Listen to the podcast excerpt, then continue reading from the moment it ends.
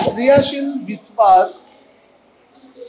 Bible इसके बारे में हमें बहुत जानकारी देती है कि हमारा विश्वास किस प्रकार से होना चाहिए। या हम जो विश्वास रखते हैं, वो कैसा होना चाहिए? और खास करके याकूब की किताब, उसकी दूसरी अध्याय में इसके बारे में समझाया गया है।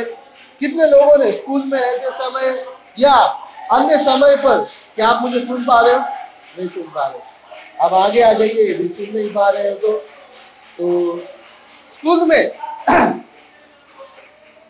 स्कूल में, जब हम स्कूल में थे, तब हमें बरसाती मेंढक के बारे में बताया गया था। बरसाती मेंढक, ये जो मेंढक है, खास करके बरसात में ही दिखाई देते हैं। कितने लोगों ने केचुओं को भी देखा होगा। केवल बरसात में ही उसे देखा होगा। बाकी के समय में ये कहाँ पर रहते हैं? जी, वहाँ पर बताया गया है कि मेंढक बरसात के समय में इतना भोजन कर लेता है कि जिसके द्वारा वो एक सुप्त अवस्था में बहुत ज़्यादा कालावधि तक या समय तक रह सके। ये जो मेंढक है, ये क्या करते हैं? ये अपने आप को बड़े पत्थरों के नीचे छिपा देते हैं या ऐसे स्थान पर अपने आप को रख देते हैं जहाँ जहाँ पर वे लगभग आठ महीने तक, जब तक अगली बरसात नहीं होती है, तब तक वे बचे रह पाए। यानी कि इसे सुप्त अवस्था कही जाती है। इस अवस्था में वे न तो हलचल करते हैं, न तो किसी प्रकार से वे शिकार करते हैं या कहीं पर जाते हैं, नहीं जाते हैं, बल्कि वे उसी स्थान पर रहते हैं। और आगे अपनी भाई और बहनों जैसे ही अगली बरसात होती है, ये मेंढक फिर से एक्टिव हो जाते हैं, फिर से क्रियाशील हो जाते हैं, और फिर वे लोग बरसात में प्रजनन या भोजन इकट्ठा करना, इन सभी चीज़ों को करते हैं। जी प्रिय भाई और बहनों, कई बार हमारा विश्वास भी ऐसा ही होता है। ये विश्वास जो है, कई बार कुछ अवसरों पे या केवल आवश्यकता या जरूरतों के समय पर ही दिखाई देता है। यानी जी परमेश्वर जिस विश्वास को हमारे द्वारा चाहता है, वो लगातार हमेशा क्रियाशील रहने वाले विश्वास को चाहता है। वो हमारे विश्वास को बरसाती मेढक के समान देखना नहीं चाहता। आइए हम पढ़ेंगे वचनों के द्वारा, याकूब की किताब उसकी दूसरी अध्याय और अठारह से लेकर छब्बीस वचन मैं चाहूँगा, भाई बेंजामिन, मुझे वचनों को पढ़ने के लिए मदद करें। याकूब की किताब, उसकी दूसरी अध्याय, अठारह से लेकर छब्बीस वचन। परंतु कह सकता है मुझे विश्वास है और मैं कर्म करता हूँ तो अपना विश्वास मुझे कर्म किया तो लिखा और मैं अपना विश्वास अपने कर्म के द्वारा दिखाऊँगा मुझे विश्वास है कि एक ही परमेश्वर है, वो अच्छा करता है। दूसरा आत्मा भी विश्वास करते हो बरकरार दें। और हे निकम्मे मनुष्य क्या तू यह भी नहीं जानता कि कर्म बिना विश्वास व्यर्थ है। जब हमारे पिता अब्राहम ने अपने पुत्र इसहाक को वेदी पर चढ़ाया तो क्या वह कर्मों से अधिक न डरा था? अतः तुमने देख लिया कि विश्वास ने पुत्र कामों के साथ मिलकर प्रभाव डाला है और कर्मों के विश्वास सिद्ध हुआ और पवित्र शास्त्र का यह वचन पूरा हुआ। अब्राहम ने परमेश्वर का विश्वास किया और यह उनके लिए धर्म माना गया और वह परमेश्वर के मित्र कहलाया।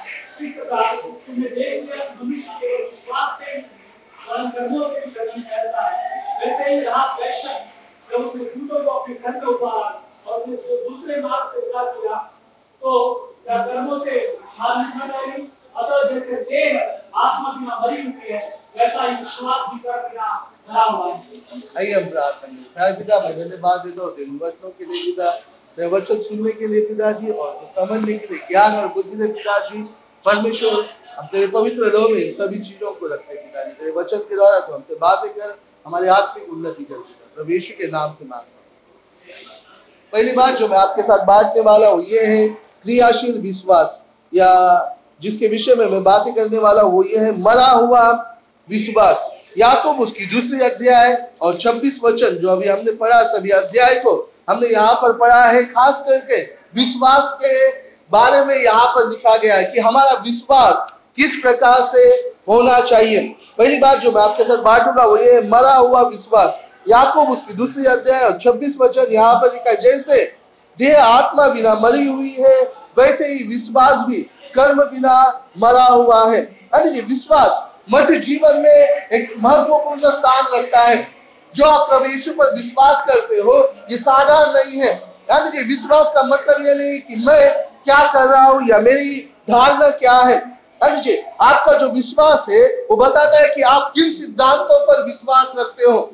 आप किस सिद्धांतों को अपने जीवन में लिए हो? बाइबल की कौन सी बातों पर आप विश्वास कर रहे हो?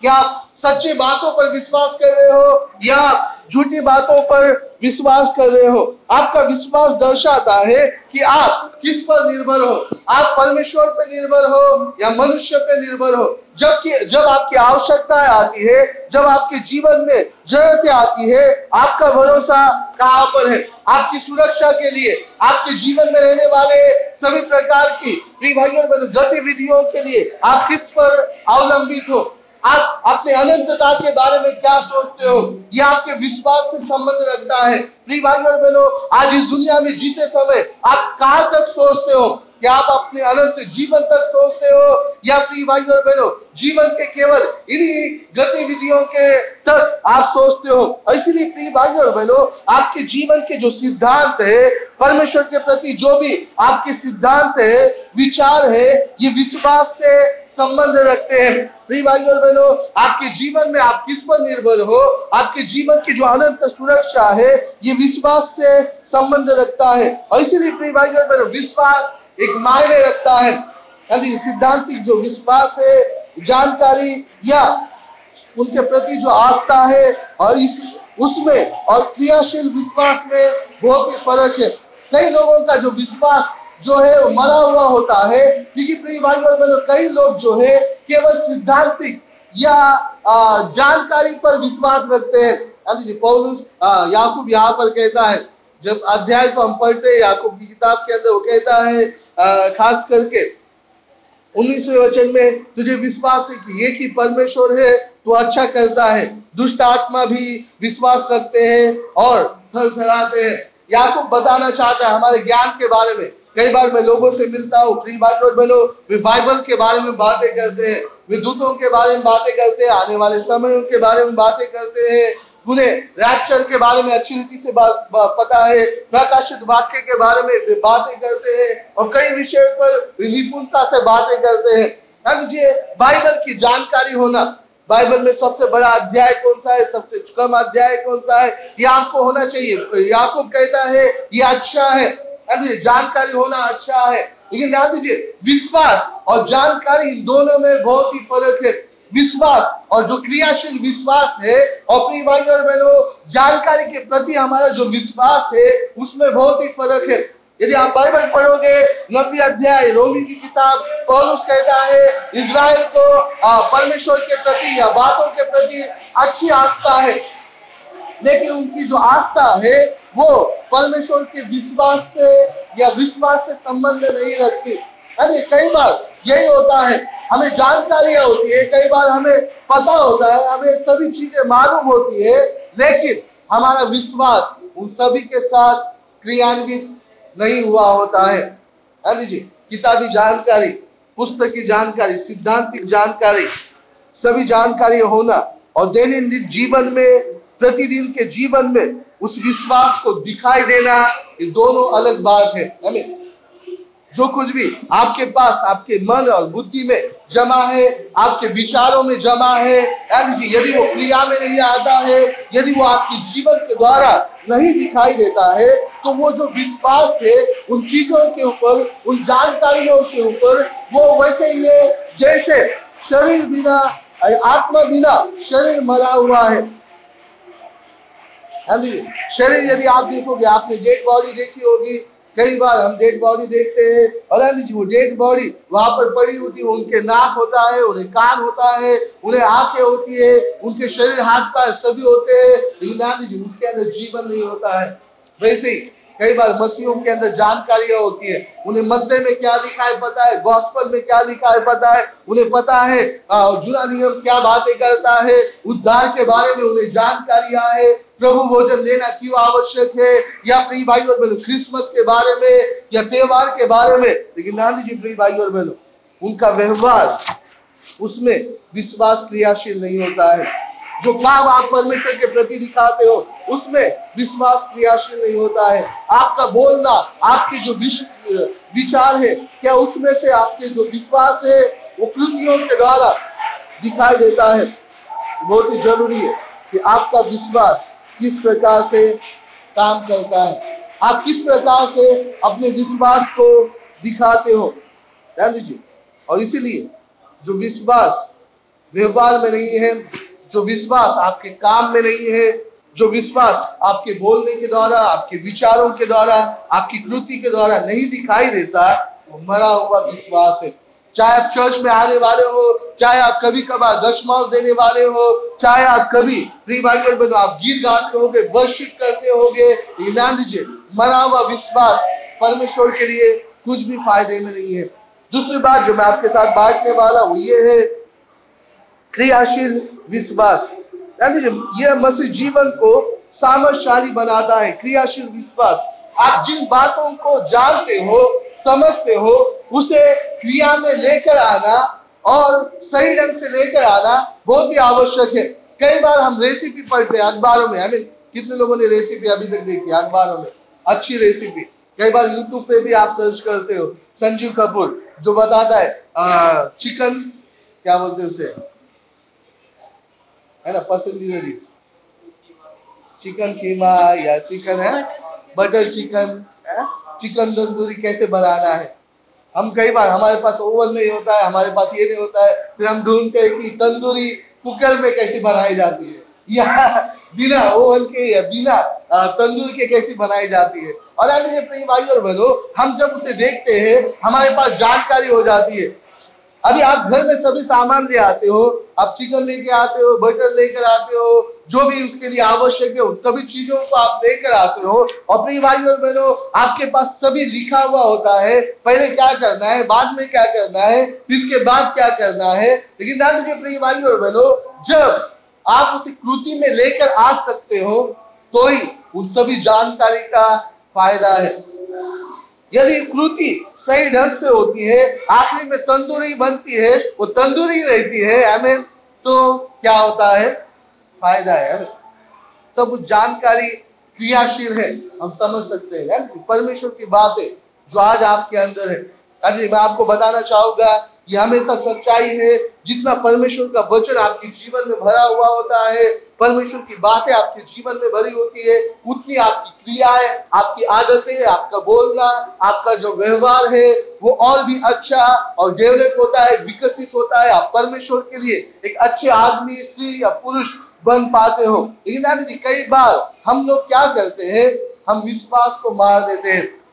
हम वो नहीं करते जो हमारे लिए परमेश्वर के वचन और उसकी बातों में दिखाया गया होता है इसीलिए उसे मरा हुआ विश्वास कहा गया है। दीजिए मरा हुआ विश्वास जो है किसी प्रकार से उपयोगी नहीं, क्योंकि वो न तो देख सकता है, न तो बोल सकता है, न तो सुन सकता है, न तो क्रिया कर सकता है।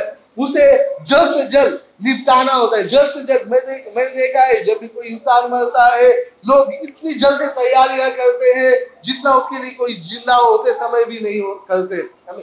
जल्द से जल्द इसे गाड़ना चाहिए। नहीं तो उसका पेट फूटेगा बॉडी में बदबू आएगी, वो सड़ने लगेगी। और जल्द से जल्द उसे निपटाया जाता है। लेकिन जीवित विश्वास यदि रहेगा तो उसे कोई इस प्रकार से व्यवहार नहीं करता है। परमेश्वर हमारे अंदर जीवित विश्वास देखना चाहता है। जीवित विश्वास देखता है। जब आपके अंदर क्रियाशील विश्वास है, वो देखता है। वो देखता है, वो देख सकता है कि आवश्यकता है क्या है। वो देख सकता है कि आपका दोष उद्धार नहीं पाया है, लेकिन जब अनंतता के अंदर वो चला जाएगा तो वो नर्क के अंदर होगा। यदि वो मर जाता है तो वो नर्क के अंदर होगा। आपके परिवार के रिश्तेदार या प्रिय भाई और बहन, जिनके साथ आप काम करते हो, आपके आजू बाजू वाले, अजनबी लोग, ये स्थानीय शहर के अंदर लाखों लोग हैं। प्रिय भाई और बहनों, ये लाखों लोग प्रभु यीशु मसीह के बिना मर रहे हैं। और ध्यान दीजिए प्रिय भाई और बहनों, यदि हम उन्हें देख रहे हैं मरते हुए, और हम उनके लिए कुछ नहीं कर रहे हैं, यदि आप हम उन्हें सुसमाचार नहीं सुना रहे हैं। तो ध्यान दीजिए, आपकी आँखें होते हुए भी आप अंधे हो मीन आप देख रहे हो, लेकिन आपका विश्वास क्रियाशील नहीं है, क्योंकि आप लोगों को मरता हुआ देख रहे हो। यदि आप देख सकते हो चर्च की आवश्यकता है क्या है, यदि आप देख सकते हो पास्टर की आवश्यकता है क्या है, सेवकाई की ज़रूरत क्या है, और ध्यान दीजिए, आप यदि उसके लिए कुछ नहीं कर रहे तो आप देखकर भी अंधे हो। आपका विश्वास मरा हुआ है। एंड जी, जीवित वस्तु देखती है, सुनती है, बोलती है। और एंड जी, वो प्रतिदिन अपने जीवन के द्वारा विश्वास को प्रकट करती है। एंड जी, प्रिय भाई और बहनों, परमेश्वर हमें हमेशा मौका देता है, अवसर देता है कि तुम और मैं प्रतिदिन विश्वास को अपनी क्रिया में ले आए। हम अपने चर्च और कलिसिया के लिए आगे आए। जी, विश्वास आपकी कृति के द्वारा दिखाई देना बहुत ही आवश्यक है। यानी विश्वास जैसे देखता है, वो सुनता और बोलता भी है। आपका जो विश्वास है, आपकी क्रिया में दिखाई देना बहुत ही ज़रूरी है। आपका व्यवहारिक जीवन, प्रिय भाई और बहनों, विश्वास के नींव पर आधारित हो। आप कैसे लोगों के साथ रहते हो, कैसे आप चर्च में लोग रहते हो क्योंकि विश्वास न केवल परमेश्वर से रिलेट करता है, बल्कि वो आपके परिवार के अंदर जहाँ पर आप रहते हो, जिनके साथ आपका रिश्ता है, उनसे भी रिलेट करता है। आपके परिवार के सदस्य जो है, उनके साथ आपके संबंध कैसे हैं? आई मीन दीजिए बहुत बार आपके परिवार के लोग उद्धार नहीं पाते क्योंकि वे आप में बदलाव नहीं देखते।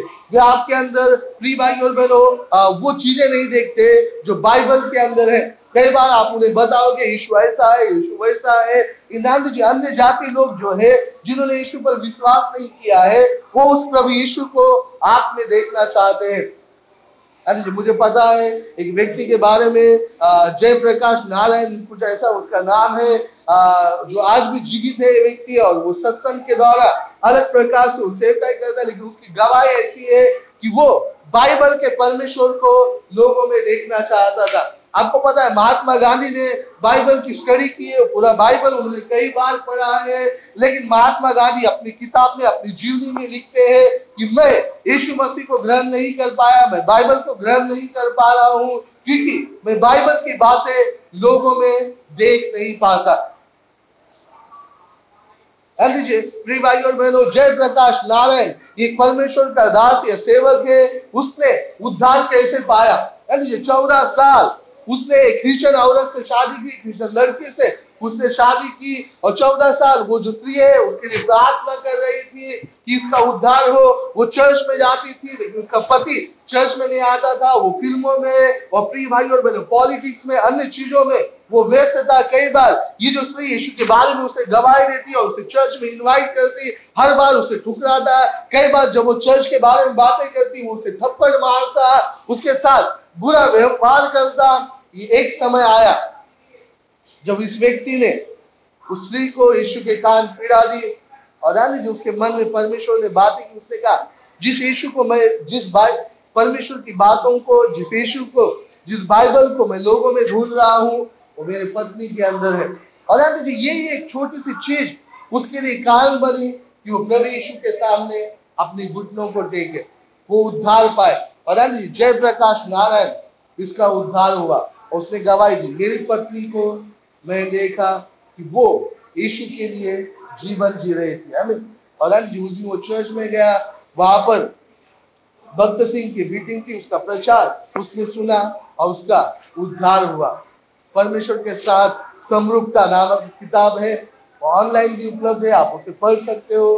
प्रिय भाई और बहनों सामर्थशाली गवाही, जब लोग परमेश्वर की बातों को, जिस पर आप विश्वास करते हो, आपके जीवन में क्रिया के साथ दिखाई देती है, आपके बोलने के द्वारा दिखाई देती है, प्रिय भाई और बहनों, आपके व्यवहार के द्वारा दिखाई देती है, परमेश्वर वहाँ पर काम करता है। लोग सुसमाचार कहाँ पर देखेंगे? आई पर्चियों पर। अच्छी बात है, हम पर्चियाँ बांटते हैं, प्रिय भाई और बहनों, लेकिन जब आप लोगों के बीच में होते हो, आपके रिश्तेदार, आपके प्रभु यीशु को देखना चाहिए। आई आपके रिश्तेदारों ने यीशु की बातें आपके अंदर देखनी चाहिए, तब उनका उद्धार होगा। और प्रभु यीशु की ओर मुड़ेंगे। आपके दोस्त, आपके काम पर, प्रिय भाई और बहनों, उन्हें आपके अंदर से प्रभु यीशु मसीह दिखाई देना चाहिए। और ये क्रियाशील विश्वास के द्वारा ही होता है। जी, आप जब चर्च में आते हो, परमेश्वर की उपासना करते हो, आप चर्च में रहते हो, आप गीत गाते हो बाइबल को पढ़ते हो, कदाचित आपके घर के अंदर, आप कोपरे में जाके, अकेले में जाके बाइबल पढ़ते होगे, लेकिन जैसे आप अपने दोस्तों के साथ आ गए, जैसे रिश्तेदार के साथ आ गए, उनके साथ आप तालियाँ बजाओगे टीवी देखोगे, वहाँ की जो टीवियों की प्रशंसा करेंगे, दोस्तों के साथ आप जैसे व्यवहार करते, चलो चाय पे जाएँगे, चलो मैकडॉनल्ड्स में जाएँगे, चलो पार्टी करेंगे हैप्पी बर्थडे विशेष और प्री भाई और एनिवर्सरी और प्री भाई और बहनों जैसा भी जीवन जीते, वैसा यदि हम जीवन जिएँगे, मैं नहीं कहता कि बुरी बात है, लेकिन ध्यान दीजिए आपका विश्वास क्या उन्हें इन सभी चीज़ों के अंदर दिखाई देता है? क्या वे उन्हें, आपका जीवन अपील करता है कि आप भी प्रभु यीशु को ग्रहण करें? आप भी प्रभु यीशु मसीह की ओर मुड़े। बहुत ही आवश्यक है क्रियाशील विश्वासी आपके अंदर से प्रभु यीशु को दिखाता है। उन्हें अपील करता है, उन्हें उन्हें चुनौती देता है। उन्हें इस बात की ओर लेकर आता है कि वे जानने लगे कि किस चीज़ के वजह से आप प्रभु यीशु मसीह पर विश्वास करते हो। क्रियाशील विश्वास देखता है, सुनता है और उपकृति करता है। और ये आपके अंदर से दिखाई देना बहुत ही आवश्यक है। आखिरी में मैं आपके साथ बांटने वाला हूँ कि आप अपने विश्वास को प्रतिदिन परखते हो क्या? दीजिए पहली करंत दूसरी करंत थी उसकी। तेरहवीं अध्याय और पांचवा वचन, जब आप पढ़ोगे, आपको वहाँ पर कुछ बातों को पता चलेगा, ये मेरे साथ निकाले। दूसरी करंत थी उसकी तेरहवीं अध्याय और पांचवा वचन, यहाँ पर इस प्रकार से लिखा हुआ है।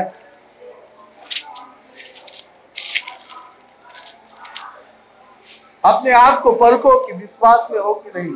अपने आप को जांचो क्या तुम अपने विषय में यही नहीं जानते कि यीशु मसीह में तुम में है? नहीं तो तुम जाँच में निकम में निकले हो। अरे, बाइबल यहाँ पर स्पष्ट करती है। पौलुस कहते अपने आप को जांचो कि तुम विश्वास में हो कि नहीं।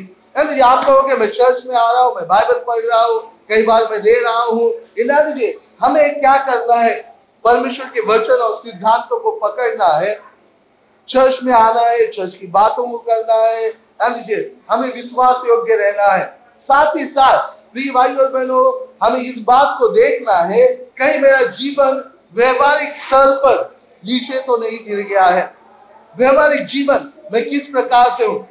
कई बार हम देखते हैं उस किताब को मैंने अभी तक उस किताब को पूरा पढ़ा नहीं हुआ अभी तक स्टार्ट भी नहीं किया हूँ। डिलीमिनस टू डोमियन मैंने केवल उसका परिचय पढ़ा है। और अब मुझे मैं उस किताब को केवल आधा घंटा केवल उसके आ, मैं उसके केवल टाइटल को ही देख रहा था। उसके आ, पहले पेज को देख रहा था जहाँ पर लिखा हुआ था डिलीमिनस टू डोमियन और मैंने पहले कुछ वाक्य पास्टर का पढ़ा था जहाँ पर उन्होंने लिखा है कि जो इसराइली लोग जो है, सामर्थ्य रीति से इसराइल से बाहर आए और फिर उसके बाद 40 साल वे जंगल में नष्ट हुए। और इसलिए क्योंकि जो उद्धार उन्हें मिला था, वे उसे पकड़े नहीं रह पाए। और अरे कई बार मसीहों के साथ ऐसा होता है। अरे जब हम उस टाइटल को देखते हैं यूनिवर्स टू डोमिनियन इसका मतलब छुटकारे से लेकर अधिकार तक। इसका मतलब ही यही है, जब आप प्रभु यीशु मसीह पर विश्वास करते हो, आपका उद्धार होता है, आप छुटकारा पाते हो, लेकिन इसके बाद आप एक मसीह जीवन जीते हो। ध्यान दीजिए, मसीह जीवन का मतलब यह नहीं है कि आपके जीवन में अभी इसके बाद कोई परेशानियाँ नहीं आएगी, आपके जीवन में चुनौतियाँ नहीं आएगी। प्रिय भाई और बहनों, आपके जीवन में फ़िज़िकल या भौतिक परेशानियाँ नहीं आएगी। ध्यान दीजिए आपके स्वभाव से लेकर आपको परेशानियों का सामना करना पड़ेगा। कई बार रिजेक्शन आपके जीवन में आएँगे। कई बार प्रिय भाई और बहनों, लोग आपको ठुकराएँगे। आपके नाम की थट्टा होगी यीशु के नाम की वजह से आपकी थट्टा होगी।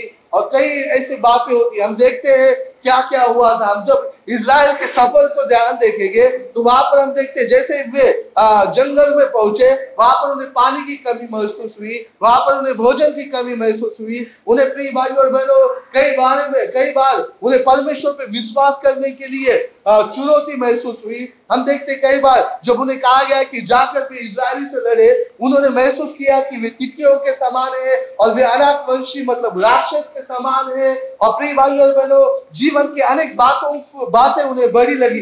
कई बार आपको दशमाव देना बड़ा लगेगा। कई बार आपको चर्च के लिए कॉन्ट्रीब्यूशन देना बड़ा लगेगा। आई मीन जी, पंद्रह हज़ार रुपए देने का। आई मीन या उससे भी ज़्यादा देने का। आई मीन कई बार बहुत सारी चीज़ें बड़ी लगेगी लगेगी। लेकिन ध्यान दीजिए आपका उद्धार हुआ है और आपको उद्धार के अंदर क्या करना है? उद्धार को अधिकार तक लेकर आना है। Deliverance to dominion I mean आपको उस उद्धार को पकड़े रहना है। और जी, मरा हुआ विश्वास, कुछ भी काम करे। कितने लोगों ने नदी देखी है? नदी। नदी बहुत ही अच्छा उदाहरण। तालाब के अंदर कुछ पता नहीं चलेगा, लेकिन नदी। नदी के अंदर क्या होता है? रिवर्स जो होती है नदी के अंदर यदि मछलियाँ, उसके अंदर है। जीवित मछली जो है, वो प्रवाह के विरोध में क्या करती है? जाती है और मार्ग को निकालती है। लेकिन मरी हुई मछलियाँ कितने लोगों ने देखी है? जो प्रवाह के साथ आगे बढ़ती जाती है। उनके अंदर कोई भी जान नहीं होती ना? डिलीवरेंस टू डोमिनियन या छुटकारे से लेकर अधिकार तक यही है। यदि आप स्वर्ग को अपना घर बनाना चाहते हो, यदि आप एक सफल मसीह जीवन जीना चाहते हो तो क्रियाशील विश्वास बहुत ही महत्व रखता है। ये महत्व रखता है कि आप कैसे अपने जीवन को लेकर जाओगे। आपके अंदर क्या क्या बदलाव होंगे? कौन से कौन से स्तर पे बदलाव होंगे? आप एक प्रार्थना योद्धा होगे, आपके प्रार्थना के द्वारा लाखों छुटकारा पाएँगे। प्रिय भाई और बहनों, आपकी प्रार्थना के द्वारा चंगाइया होगी, वरदानों से आप भरे होंगे। ये बात अलग है क्रियाशील विश्वास। फिर वहीं पर आपके कैरेक्टर से बात आती है। वहाँ पर आप किस प्रकार से होंगे? आप दूसरों के साथ किस प्रकार से व्यवहार करते हो?